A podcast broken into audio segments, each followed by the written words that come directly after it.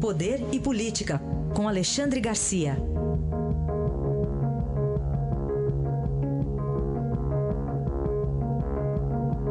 Alexandre, bom dia. Bom dia, Raíssen. Bom dia, Carolina. Bom dia. Estamos aí no mês de maio né, de 2018. A reforma da Previdência ficou lá para trás. É. E aí, as consequências? Pois é, a gente está pagando agora, né? A recuperação desacelerou, vale dizer, desacelerou o reemprego.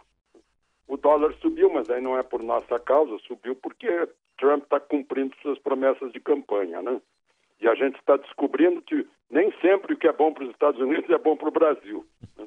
Eles estão valorizando o dólar, o, o, no comércio, então está dando mais emprego lá dentro, né? Está remunerando mais os capitais, aí o dólar subiu, subiu muito, né? E a recuperação desacelerou.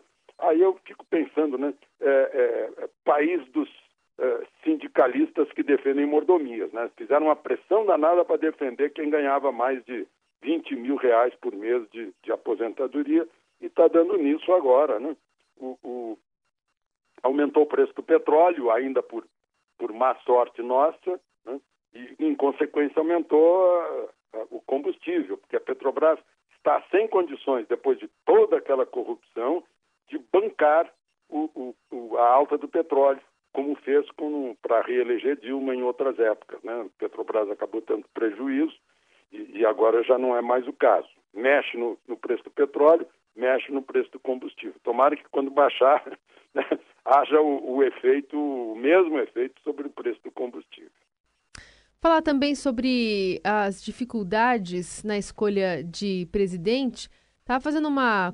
tentando amealhar aqui, fazer uma lista dos pré-candidatos à presidência.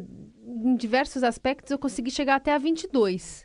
22, meu Deus, é uma conta maior ainda que a do Ciro Gomes, que é 15. pois é. Pois é. É, é, esse o problema, essa, essa também, né? Eu esqueci de falar no, sobre a nossa retomada desacelerada, também pelas dúvidas quanto à eleição presidencial, contra os candidatos. Né? E as dificuldades do eleitor são de se identificar com a maioria dos políticos que aparecem aí. O eleitor, provavelmente, e aí eu lembro um artigo do, do William Vac de ontem ou de anteontem, né? Eh, se identifica, vê como herói Sérgio Moro e a PM Cátia Sastre. Né? Sérgio Moro, pelo combate à corrupção, e atrás dele significa também aplauso ao Ministério Público, à Polícia Federal, né? e, a, e a cabo Cátia Sastre, que uh, uh, protagonizou aquele episódio em, em Suzano, quando um, um, assaltante se aproximou de revólver sobre mães e crianças, né? e ela eh, derrubou o assaltante, matou o assaltante. Eh, por trás dela também a polícia civil e militar que se sacrifica ante leis favoráveis aos bandidos. Só que esses dois, a Cátia e o Moro, não são candidatos. Então o eleitor está eh, procurando ainda, né? e essa indecisão, esse, esse medo que o mercado tem faz com que ah, os investimentos e a retomada tenham desacelerado um pouco. Muito bem. Alexandre, é, a gente já teve no passado, a gente está rememorando algumas coisas aqui, então vamos aproveitar com você. A gente teve Pisolato, né? Buscou lá a fuga para a Itália, fuga cinematográfica. A gente teve Cacciola antes, eu não sei se tem mais algum famoso, mas agora. Da, andando de Vespa de lembreta lá em Roma, né? Foi, Foi fotografado. Mas não está mais dando certo isso agora? Não está dando certo, né? Porque agora, por exemplo, a, a Portugal, a justiça portuguesa aceitou o pedido do Brasil e extraditou, mandou extraditar, provavelmente ele está chegando aí, o, o, Raul Schmidt, que tem nacionalidade portuguesa, é, nasceu no Brasil, né? tem é, dupla nacionalidade. Né? Aconteceu, como você lembrou, com o Henrique Pisolato, que chegou, estava preso lá na Itália, a Itália o extraditou na esperança de que a gente é, com, é, é, retribuísse com o o Cesare Battisti, mas isso até agora não aconteceu.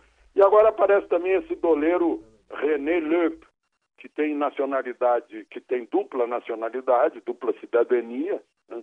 uh, tem cidadania alemã, e se descobre que ele estava num navio, num navio, desses navios de cruzeiro, de, de lazer, indo para a Alemanha. Né? A defesa dele alega que ele foi fazer tratamento. Eu até, eu até acho que é mais ou menos isso, porque ninguém entra num navio desses de repente. Né? Foragido assim, entra correndo. Não, tem que reservar antes, tem que planejar a viagem, fazer a reserva, fazer os pagamentos. Então, essa saída dele já era algo planejado há algum tempo, talvez mesmo por eh, eh, questão de, de, doença, né? Mas não está colando mais. Provavelmente a Alemanha vai examinar o pedido do Brasil de trazê-lo de volta, né? Com algum algum atestado médico, certidão médica lá de que ele pode fazer o tratamento no Brasil, que o, o remédio alemão pode ser aplicado aqui no Brasil para essa fibrose que ele tem no, no, nos pulmões. Enfim, uh, um aviso aí aos navegantes corruptos, né? Não está colando mais essa história de, de fugir para outro país. Né? A Suíça já demonstrou isso, dando informações bancárias, a Suíça que tinha a tradição de sigilo, mas não fecha os olhos, não fecha os olhos para a corrupção. Muito bem. Tá dado o aviso, Alexandre. Até amanhã. É isso. Obrigado. Até amanhã.